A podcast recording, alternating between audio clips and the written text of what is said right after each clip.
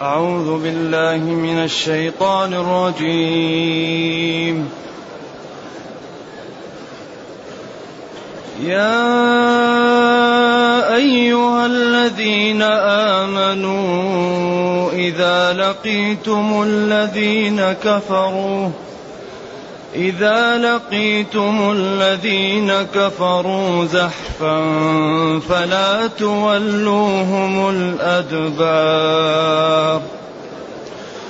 ومن يولهم يومئذ دبره إلا متحرفا لقتال إلا متحرفا لقتال أو متحيزا إلى فئة فقد باء فقد باء بغضب من الله ومأواه جهنم وبئس المصير فلم تقتلوهم ولكن الله قتلهم وما رميت إذ رميت ولكن الله رمى وليبلي المؤمنين منه بلاء حسنا إن الله سميع عليم ذلكم وأن الله موهن كيد الكافرين. إن تستفتحوا فقد جاءكم الفتح وإن تنتهوا فهو خير لكم. وإن تعودوا نعد ولن تغني عنكم فئتكم شيئا ولن تغني عنكم فئتكم شيئا ولو كثرت وأن الله مع المؤمنين يا أيها الذين آمنوا أطيعوا الله ورسوله ولا تولوا عنه ولا تولوا عنه وأنتم تسمعون ولا تكونوا كالذين قالوا سمعنا ولا تكونوا كالذين قالوا سمعنا وهم لا يسمعون.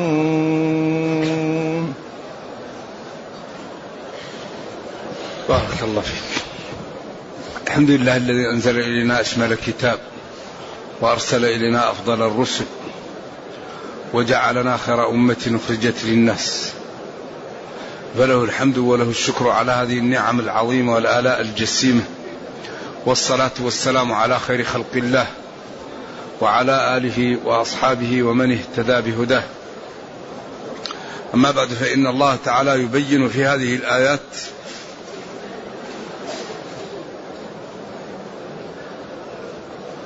أن المسلمين إذا لقوا الكفار في في الصفوف أنه لا يصح للمسلم أن ينهزم ولا أن يوليهم دبره. يا أيها الذين آمنوا إذا لقيتم الذين كفروا زحفا فلا تولوهم الأدبار. هذا كلام الله يخاط ينادي المؤمنين ويأمرهم بعدم تولية الأدبار.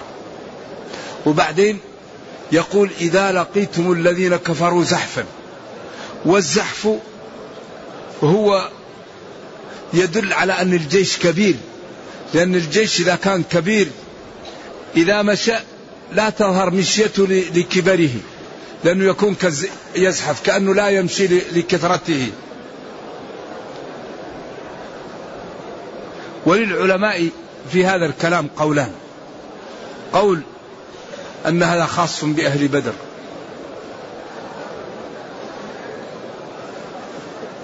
لا يحق لهم كانوا أن يولوا الكفار الأدبار نتيجة لقلتهم ولعدم وجود فئة قوية يرجعون إليها. القول الثاني أن هذا عام. وهذا اختيار ابن جرير وهو الحق.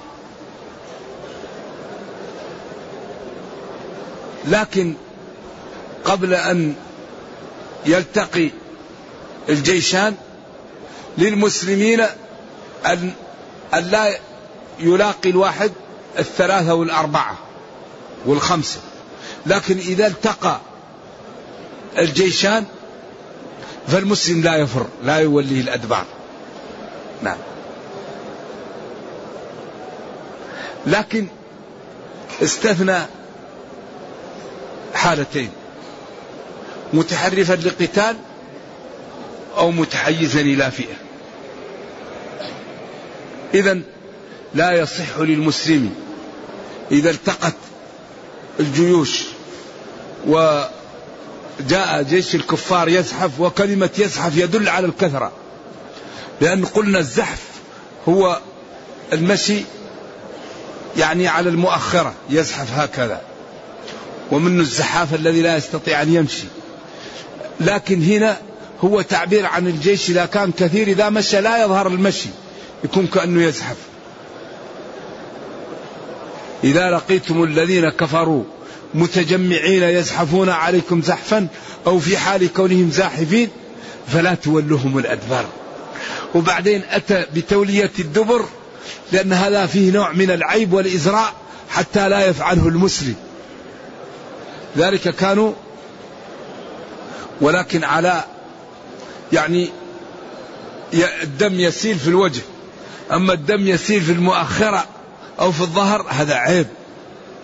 يعني يدل على أن صاحبه كان موليا دبره لا. ولكن دائما المسلم يكون الجروح في وجهه أو في صدره. أما المسلم الجروح في ظهره لا. فلا تولوهم الأدبار. وعبر بهذا التعبير المنفذ. فلا تولوهم الأدبار. أي لا تهربوا لا تنهزموا.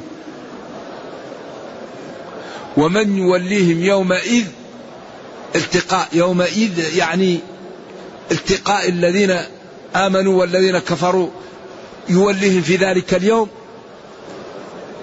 وهو غير متحيز إلى فئة وغير يريد فرصة لينال منهم فقد باء بغضب من الله. فقد باء رجع وصحب غضب من الله عياذا بالله. وهذا أكبر العقوبة الذي يغضب الله عليه يعرض نفسه للعقوبة. ومأواه جهنم وبئس المصير. إذا الله يغضب عليه وموعود بالنار جهنم والنار بئس المصير الذي يصير إليه ويرجع إليه. ولذلك من الكبائر التولي يوم الزحف. ولكن إن كان يريد أن يظهر لهم أنه ذاهب ليأخذ منهم غرة فيكر عليهم ويفعل بهم. أو كان يريد أن يرجع لناس لإيش؟ ليتقوى بهم ويرجع ليوقع بهم. هذا لا إثم عليه. ولذلك قالوا من أحسن الاعتذار اعتذار المخزوميين.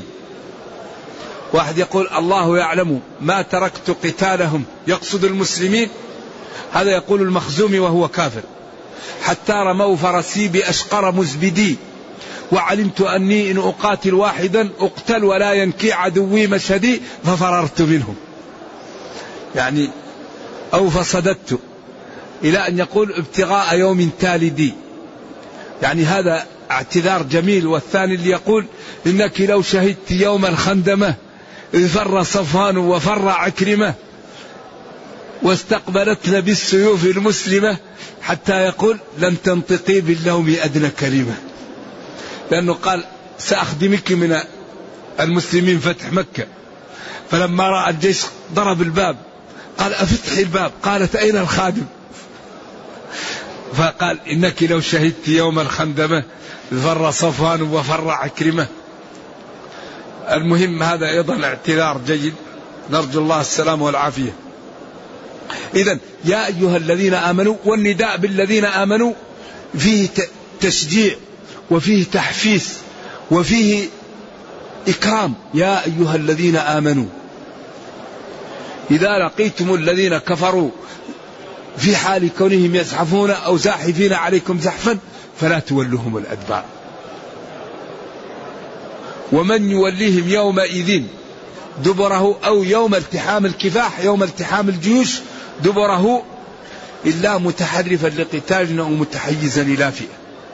فقد باء رجع بغضب من الله ومأواه جهنم وبئس المصير بئس المآل الذي يرجع إليه هذا الإنسان الذي فر من المعارك. لذلك الله طمأن وثبت لأن أغلى شيء النفس الجود بالنفس أقصى غاية الجود. قال في أي يومي من الموت أفر أيوم لم يقدر أم يوم قدر؟ إذا قدر لازم يقدع يقع وإذا لم يقدر لا يقع. إذا لماذا؟ و الله ثبت وقال إن العمر محدود والمال محدود. عمرك لا يزيد ولا ينقص ومالك لا يزيد ولا ينقص. فلم لا تضحي لدينك ولأمتك وتكون في المكان اللائق بك؟ إن أجل الله إذا جاء لا يؤخر. قل لكم ميعاد يوم لا تستأخرون لن تموت نفس حتى تستكمل رزقها وأجلها.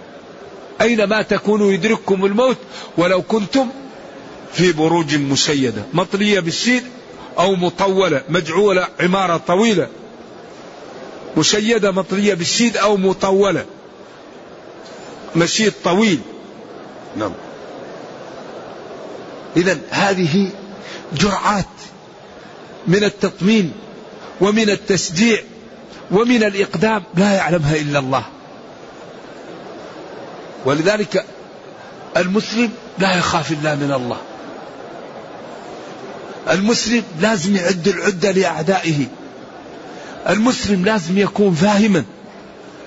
المسلم لازم يعلم أن الجنة لها ثمن. الجنة لازم لها ثمن. إن الله اشترى من المؤمنين إيش؟ أنفسهم إيش؟ وأموالهم بأن لهم الجنة. فاستبشروا ببيعكم الذي بايعتم به. أما واحد يريد الجنة وهو لا يقدم شيء ما هو معقول؟ الذي يريد الجنة يبذل يبذل يبذل من وقته من ماله من جاهه من فكره يبذل. بعدين ينال الجنة. المسلمون إذا أرادوا العزة يبذلون.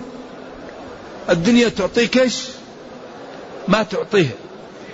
تبذل تربح تنام تخسر. أوفوا بعهدي أوفي بعهدي إذا إذا لقيتم الذين كفروا زاحفين لكم فلا تولوهم الأدبار. ومن يلهم في ذلك الوقت دبره إلا في الحالتين فقد رجع بغضب من الله ومأواه النار. أعوذ بالله وبئس المصير. لكن هذه ليست نار الكفار. هذه نار العصاة فيطهرون ويخرجون منها. وقلنا التحقيق أن الآية عامة وليست خاصة بأهل بدر. وإن كان سبب النزول لأن العبرة بعموم الألفاظ لا بخصوص الأسباب. ثم قالوا نحن قتلنا الكفار. وفعلنا بهم. المسلمون بعد بدر جاءوا منتصرين منتشين. قال لهم فلم تقتلوه ولكن الله قتله. الله هو اللي هيأ الأمر. وقللهم في أعينكم وقللكم في أعينهم. فلما التحم الكفاح كثرهكم في أعينهم وقللكم وقللهم في أعينكم. وبعدين جاء بالملائكة وخوفوهم وقتلوهم. إذا لم تقتلوهم ولكن الله هو القتلهم.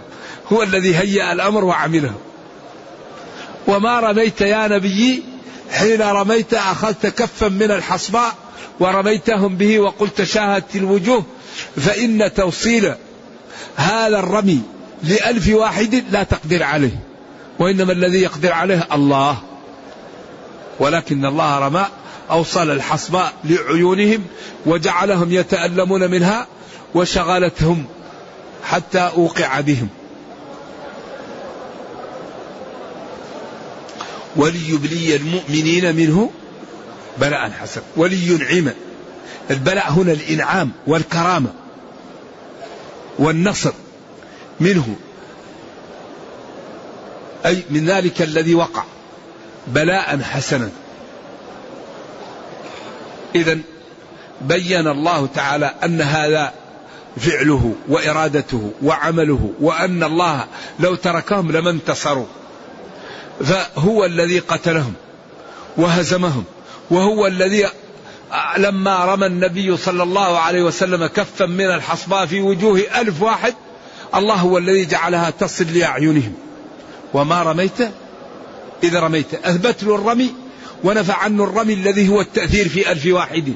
هذا لا يمكن إلا بإرادة الله وبقدرته. وليبلي المؤمنين منه بلاء حسنا. أي ينعم عليهم بهذا النصر وهذا الفوز كما قال ونبلوكم بالشر والخير فتنة. أي ابتلاء واختبارا. وليبلي المؤمنين منه بلاء حسنا. إن الله جل وعلا إن الله سميع عليم. وليبلي المؤمنين منه بلاء حسنا. إن الله سميع لأقوالكم عليم بنياتكم. إذا لا مهرب. هذه الدنيا الذي يريد ينجو فيها يصبر. الصدق الصدق. الاستقامة الاستقامة. الامتثال الامتثال.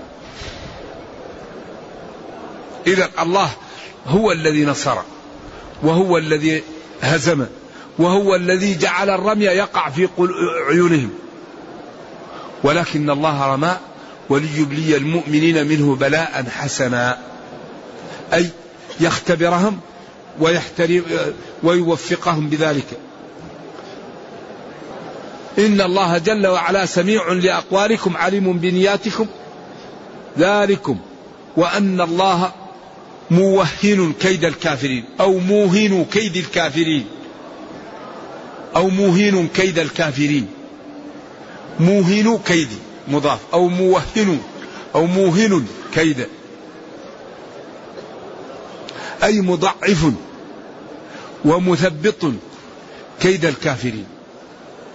ثم قال جل وعلا إن تستفتحوا فقد جاءكم الفتح. قيل إنهم لما أرادوا الخروج من مكة ذهبوا للكعبة وطلبوا الحكم.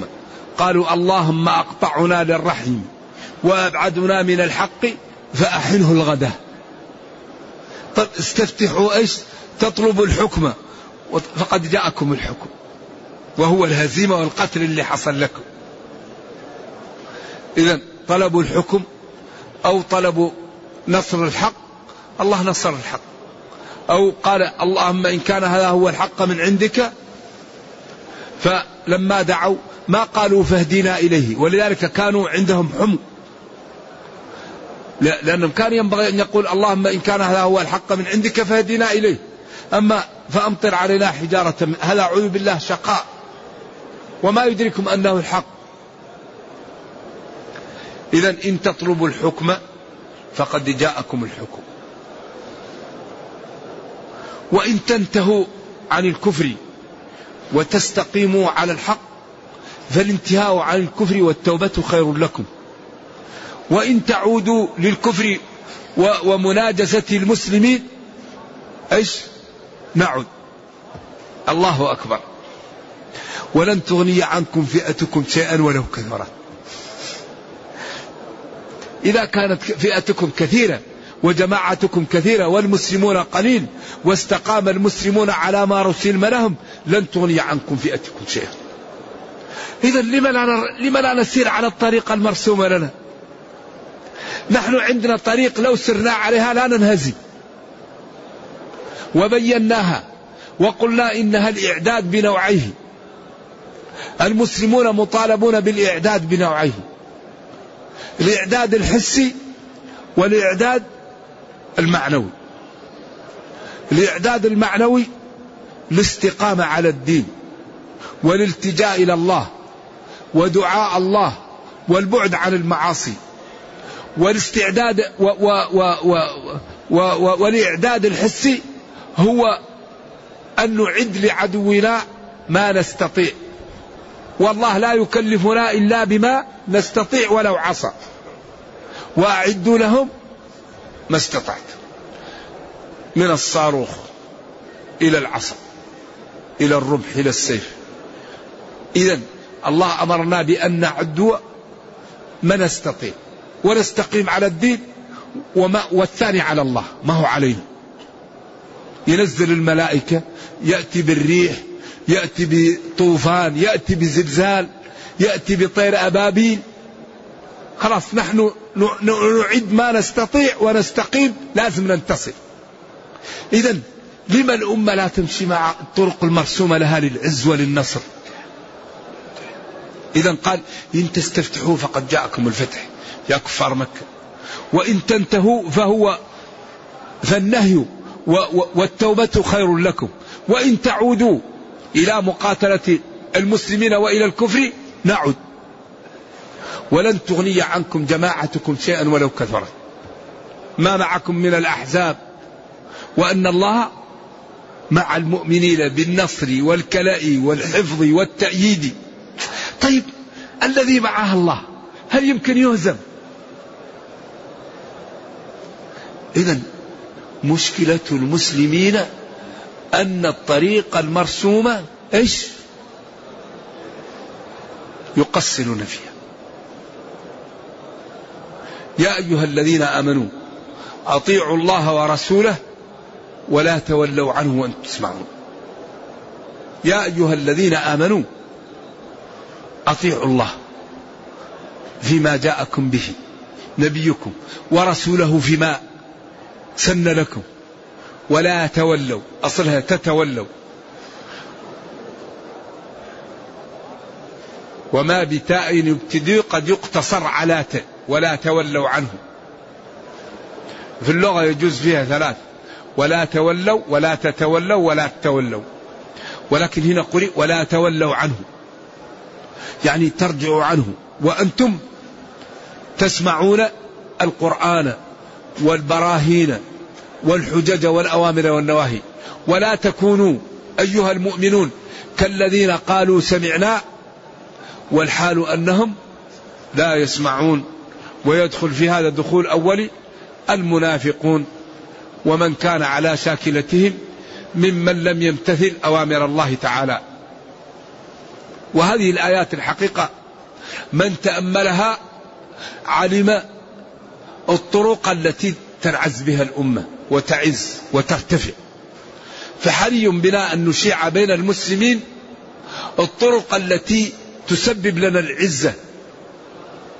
ونشيع بين المسلمين الابتعاد عن الطرق التي تسبب للأمة ما لا؟ الذل والهوان. قال إن تستفتحوا فقد جاءكم الفتح. وإن تنتهوا فذلك خير لكم. وإن تعودوا للمقاتلة وللكفر نعد ولن تغني عنكم فئتكم شيئا ولو كثرت وأن الله جل وعلا مع إيش؟ مع المؤمنين بالنصر والكلى والحفظ والتأييد. ثم أعطى جرعة للمؤمنين قال أطيعوا الله ورسوله. يا أيها الذين آمنوا أطيعوا الله ورسوله. أطيعوا الله في أوامره ورسوله لأن من يطيع الرسول فقد أطاع الله. ولا تولوا عنه ترجعوا عن دينه وتكفروا به ولا تمتثلوه وأنتم تسمعون ما جاء به وتعلمون حسنه وجماله وإنصافه وعدله. ولا تكونوا كالكفار من المنافقين واليهود والكفرة الذين قالوا سمعنا وهم لا يسمعون. سمعنا قولك ولكنهم لا يعملون به. سمعنا وكفرنا عياذا بالله. اسمع غير مسمع أعوذ بالله. والحال أنهم لا يسمعون لأن موارد العلم والنفع حجبها الله عن أن تفهم. قال ولقد ذرأنا لجهنم كثيرا من الجن والإنس لهم قلوب لا يفقهون بها ولهم أعين لا يبصرون بها ولهم آذان لا يسمعون بها لهم قلوب لا يعقلون بها الحق لهم آذان لا يسمعون بها النصح والقرآن. فبشر عبادي الذين يستمعون القول فيتبعون أحسنه. لهم أعين لا يبصرون بها الحق. وإنما يبصرون الباطل يسمعون الباطل يفكرون في الباطل. هؤلاء كالأنعام بل هم أضل. نرجو الله جل وعلا أن يرينا الحق حقا ويرزقنا اتباعه وأن يرينا الباطل باطلا. ويرزقنا اجتنابه وأن لا يجعل الأمر ملتبسا علينا فنضل. اللهم ربنا أتنا في الدنيا حسنة وفي الآخرة حسنة وقنا عذاب النار. اللهم أصلح لنا ديننا الذي هو عصمة أمرنا وأصلح لنا دنيانا التي فيها معاشنا وأصلح لنا آخرتنا التي إليها معادنا. واجعل الحياة زيادة لنا في كل خير والموت راحة لنا من كل شر. اللهم إنا نسألك أن تحفظ هذه البلاد خاصة وأن تحفظ بلاد المسلمين عامة اللهم وحد صفوف المسلمين وقوي شوكتهم ورد عنهم كيد أعدائهم. اللهم ارحمنا وتجاوز عن سيئاتنا. سبحان ربك رب العزة عما يصفون وسلام على المرسلين والحمد لله رب العالمين. والسلام عليكم ورحمة الله وبركاته. يقول ما الكتب التي تنصحون طالب العلم أن يقرأها في مجال التفسير خاصة؟ إذا كان ليس لديه علم بعلوم النحو وهل يبدأ بالتفسير أولا أو النحو؟ قراءة التفسير تكون بطريقين. الطريق المختصرة أن طالب العلم يأخذ تفسير ويذهب لشيخ ويقرأ عليه الآيات ويفسر له ويقرأ مرة مرتين حتى يعلق فيه التفسير. هذه طريق مختصرة وسهلة. الطريق الأخرى أن يقرأ العلوم ويوظف العلوم لفهم التفسير. وهذه طريق طويلة طويلة وفيها صعوبة لكن تجعل صاحبها متمكنا في التفسير. وهو أن يوظف المعارف لفهم القرآن. فيقرأ النحو. فإذا جاءته كلمة يعربها. يقرأ الصرف فإذا جاءته كلمة يصرفها. يقرأ البلاغة فإذا جاءت كلمة يبين بلاغتها. يقرأ الأصول فإذا جاءت كلمة أو جملة يبين محل الأصول فيها. يقرأ مصطلح الحديث يقرأ الفقه والأحكام فإذا جاء حكم يبين في الآية. إذا التفسير لا يعلمه بتمامه إلا من وظف المعارف لفهمه. لأن القرآن تبيان لكل شيء وكل العلوم موجودة في التفسير فكل جزء من العلوم يوظفه في التفسير فيكون مفسرا قويا. وإذا نقص جانب من جوانب العلم ظهرت في تفسيره. لذلك يقول الحافظ بن حجر في كتابه العجاب في بيان الأسباب يقول إن كل مفسر ظهر عليه جانب من العلم إلا ابن جرير. فإن ابن جرير عالم في القراءات وفي النحو وفي الصرف وفي التاريخ وفي الحديث وفي الفقه فجاء تفسيره موسوعة. أما غيره فيظهر عليه جانب. ابن كثير يظهر عليه الحديث وابن أبي حاتم. مثلا أبو حيان يظهر عليه النحو أبو السعود والزمخشري يظهر عليه البلاغة.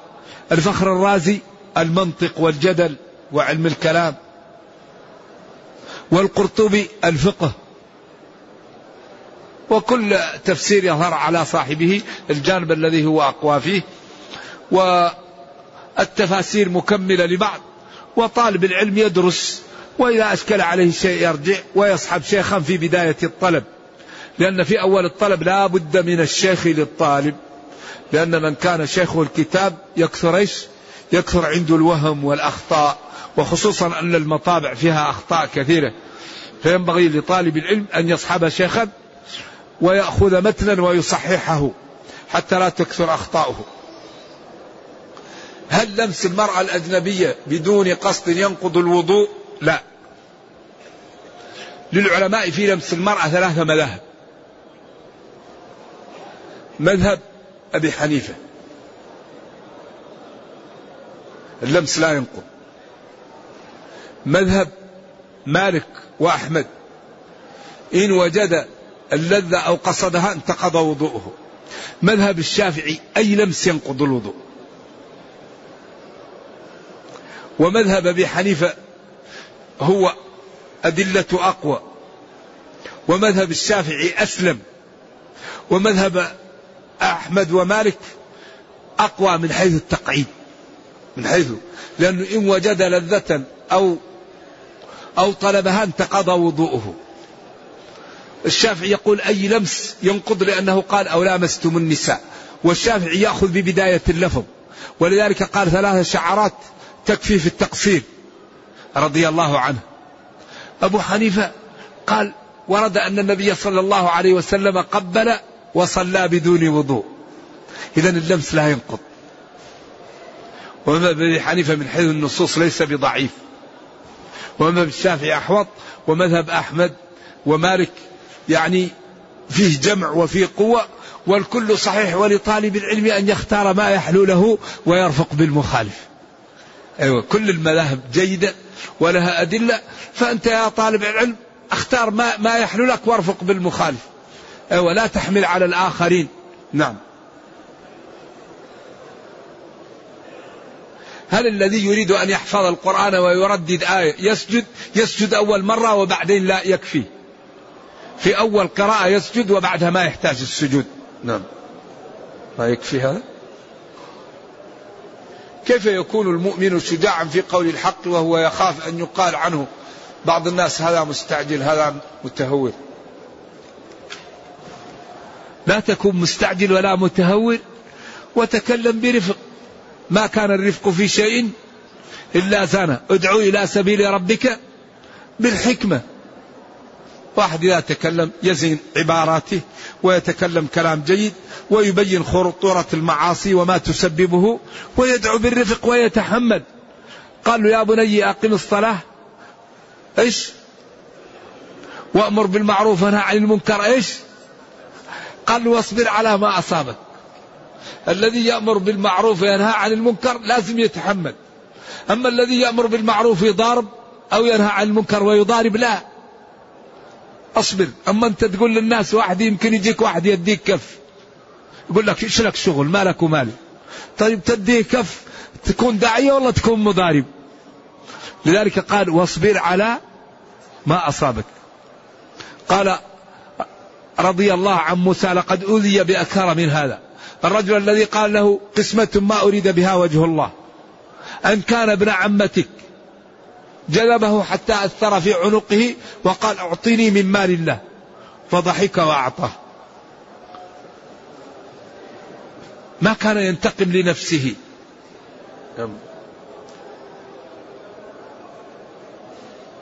هل يجوز ترك الإنكار للمنكر بحجة أن هذا مختلف فيه؟ نعم. المنكر المجمع على إنكاره. أما المسائل المختلف فيها يقال لها النصح والرشد. لازم نفرق. المنكر ما مجمع على إنكاره.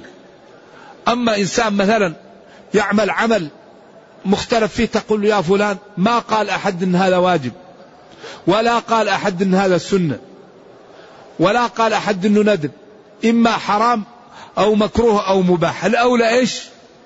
تركه. إذا يا أخي اترك عنك هذا. المسائل المختلف فيها فيها الرشد والتوجيه. أما المنكر في المسائل المنكرة. والمسائل المختلف فيها ما يقال في أنها منكرة. لأن هذا قول قاله العلماء ما يكون منكر. لا بد يكون له دليل. لا يكون ضلالا. يكون مرجوحا. الباطل هو الشيء المجمع على إنكاره مثلا الأمور المعروفة الخمر مثلا هذا مجمع على تحريمه. أما المسائل المختلف فيها فالإنكار فيها يكون بالإرشاد والتوجيه أن الأولى لك ترك هذا هذا بعد عنه هذا مشبوه هذا في من العلماء من قال حرام. ما في أحد من العلماء قال واجب ولا سنة. إذا الأولى إيش؟ لازم نفرق بين الإرشاد وبين الإنكار. نعم. يقول المسلمون يكملون بعض. فمنهم من يعتني بالصلاة ومنهم من يعتني بإصلاح العقيدة. والمسلمون يكملون بعض. يسعى بذمتهم أدناهم وهم يد على من سواهم. فينبغي للمسلمين أن يكون بينهم تعاون على الخير ولا يتعاونوا على الإثم والعدوان وأن يكون نصب عينيهم الكتاب والسنة إذا اختلفوا. فإن تنازعتم في شيء تركت فيكم ما إن تمسكتم به لن تضلوا. خالد كان قائد ميداني. عمر كان قائد للأمة. ابن مسعود كان علامة فقيه. زيد أفرادكم. أبو ذر أعبدكم. إذا المسلمون يكملون بعض. هذا قائد ميداني. هذا قائد للأمة. هذا فقيه علامة بن مسعود. هذا فرضي زيد. هذا قارئ. هذا يعبد الله أبو ذر. قال له أنت تشتغل في العبادة. كان يصلي يصلي يصلي يصلي. جاء واحد قال له يا هذا لا أدري أنت تنتهي على على إيش؟ على وتر أو على قال له الذي أصلي له يعلم. قال له أنا الذي أصلي له يعلم ماذا نفعل. أنا لا أصلي لك. صلي لله وهو يعلم ماذا أفعل. قالوا من هذا؟ قال أبو ذر. قال يا أسفاه الذي أكلم مثل هذا. وجده يصلي يقوم ويصلي ويصلي. قال له يا أخي أنت تصلي ليه؟ هذا قال له الذي أصلي له يعلم هذا. أتركني. نعم. رضي الله عنه. يقول هل يجوز للحاج اقتناء الهدايا من بلده؟ الأصلي بدلا من اقتنائها من مكة والمدينة لتقديمها للأهل والأصدقاء. وذلك بحجة عدم إضاعة الوقت في الأسواق للأشغال بالعبادة في الحرمين الشريفين وإتعاب نفسه بكهرة الأمتعة عند رجوعه من سفره مع العلم أن المهدى له لن يظن أن الهدية يظن أن الهدية من الحرمين. أفيدنا جزاكم الله خير. على كل حال الأمر سهل. تهادوا تحابوا وبالقيس قالت وإني مرسلة إليهم بهدية واللها تفتح لها. اللها العطية الذي تعطيه إذا رآك فتح لك ثامه. ضحك لك وبستبشر فتشتريها من هنا ومن هناك الأمر سهل. نعم وما يضر. لكن إذا اشتريتها من هناك لا تقل أنك اشتريت من هنا أسكت. أيوة أسكت بس لا تقل. أيوة. نعم. ما الكتب التي تنصحون بها طالب العلم في علوم الشريعة والتوحيد والدعوة؟ يعني الكتب منتشرة وكثيرة من أنفع الكتب تفسير البغوي وابن كثير وشرح الطحاوية لأبي العز. هذا كتاب جيد في التوحيد. وما كتب البخاري في صحيحه كتاب التوحيد والتوحيد لابن خزيمة. و يعني الحمد لله الكتب هذه والكو و و و والتوحيد مغطى والحمد لله. يا رب لك الحمد. وما كتبه الشيخ الإسلام بن تيمية في الرسالة التدمرية فإنها مسكتة للمؤولة بالأخص الأشاعرة والماتريدية لأن فيها أبحاث مرة لأنه في النهاية يأتي للوجود الله موجود. فإن قلت لا عياذا بالله الواحد كفر. وإن قلت نعم نقول لك العبد موجود فإن قلت لا كذبت. تقول موجود. تقول هذا موجود وهذا موجود تقول هذا واجب الوجود وهذا جائز الوجود.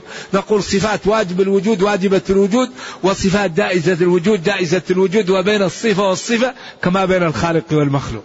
وما فيه مشكلة. صفات الخالق متعالية كالخالق وصفات المخلوق متحاقرة كالمخلوق وبين الصفة والصفة كما بين الخالق والمخلوق. ولذلك قال ثم استوى على العرش الرحمن فاسأل به خبيرا. لا تقول استولى فاسأل به خبيرا. انتبه لا تقول استولى. أنتم أعلم أم الله؟ لا يصف الله أعلم بالله من الله ولا يصف الله بعد الله أعلم بالله من رسول الله. وتخير البيان عن وقت الحاجة. وقال بل يداه مبسوطتان ينفق. تقول أنت يداه نعمته. أين لك الدليل على هذا؟ وقال ثم استوى على العرش الرحمن. تقول استوى استولى. من أين الدليل على هذا؟ ونبينا لا يجوز له أن يؤخر البيان عن وقت الحاجة. لذلك التأويل أقل ما يقال فيه إنه خطأ. ما قاله الله نقوله وما قاله الرسول صلى الله عليه وسلم نقوله وما نفاه ننفيه وما سكت عنه الوحي نسكت. هذا واضح ولا لبس فيه. أما تقول استولى. ما مستندك على استولى. الله يتمدح نفسه بصفة تقول له يا رب هذا لا وأنا أتي بصفة من نفسي وأنا أقول منزه. يا أخي أترك الصفة ونزه ولذلك قال ليس كمثله شيء لاحظ قبل قولي وهو السميع البصير أني نفيت عني المماثلة. أثبت لي سمعي وبصري على أساس التنزيه على أساس ليس كمثله شيء. وهذه الأمور والحمد لله واضحة ولكن نرجو الله أن يبصرنا بالحق. هذا يسأل أسئلة جيدة وعلمية يقول لا يأتي زمان إلا وبعد والذي بعده شر منه. كيف نتعامل معه ونحن نريد نصر الأمة؟ هذا في الأغلب. ولذلك يأتوا ناس للواحد منهم أجر سبعين. قال منكم قال منهم أو منكم؟ قال بل منكم. ويأتي زمان القابض على دينه كالقابض على الجمر. فالذي يستقيم في هذا في زمن الذي يكون فيه الانحراف له أجر كثير. ونبينا قال لا تزال طائفة من أمتي على الحق منصورة لا يضرهم من خذلهم حتى يأتي أمر الله. وهذا إخبار ولا بد أن يبقى هذا الدين ويبقى ناس يتمسكون به. هل إدريس عليه السلام في السماء أم في الأرض؟ إدريس في السماء في السماء الرابعة. ورفعناه مكانا عليا. وليلة الإسراء وجده في السماء الرابعة. نعم. وإن من أهل الكتاب إلا لا يؤمنن به قبل موته. هذا للعلماء فيه قولان؟ قول وإن من أهل الكتاب إلا لا يؤمنن بعيسى قبل موته عند معاينة الغرغرة. يعرف أنه حق وأنه وهذا مرجوح. ما من أحد من أهل الكتاب تأتيه الموت إلا وعرف أن عيسى يعني رسول قبل أن يموت. لأنه إذا جاءته الغرارة كأنه انتقل إلى الدار الآخرة فيعرف أن عيسى رسول. والقول الثاني وهو الذي يظهر وما من أحد من أهل الكتاب بعد نزول عيسى وملاقاته به إلا لا يؤمنن به قبل موت عيسى. هذا الذي يظهر أنه هو الأقوى. والذي نفسي بيده لا يبعثن فيكم ابن مريم حكما عدلا فلا يكسرن الصليب ولا يضعن الجزية ولا تتركن القلاص فلا يسعى عليها. النووي قال بين النفختين وإذا العشار عطلت والعشار هي الجمال النوق. إناث الإبل العشار. عطلت من الركوب. قال ولا تتركن القلاص فلا يسعى عليها. والقلاص الآن لا يسعى عليها وإنما يسعى بها. وهذا آخر هذا الحديث تحقق فيشك أن يتحقق أوله. نعم. بعدين يقول الله الذي له ما في السماوات والأرض. هذا إذا كان يقصد سورة إبراهيم. إما صفة لما قبلها أو بدل أو مبتدأ مقطوع. إيش اللي قبله؟ العزيز الحميد الله الذي له الحميد الله الذي له أو الحميد الله الذي له. فيمكن تقطع ويمكن أن تكون صفة. وارفع وانصب إن قطعت مضمرا مبتدأ وناصبا لن يظهرا. والله الموفق.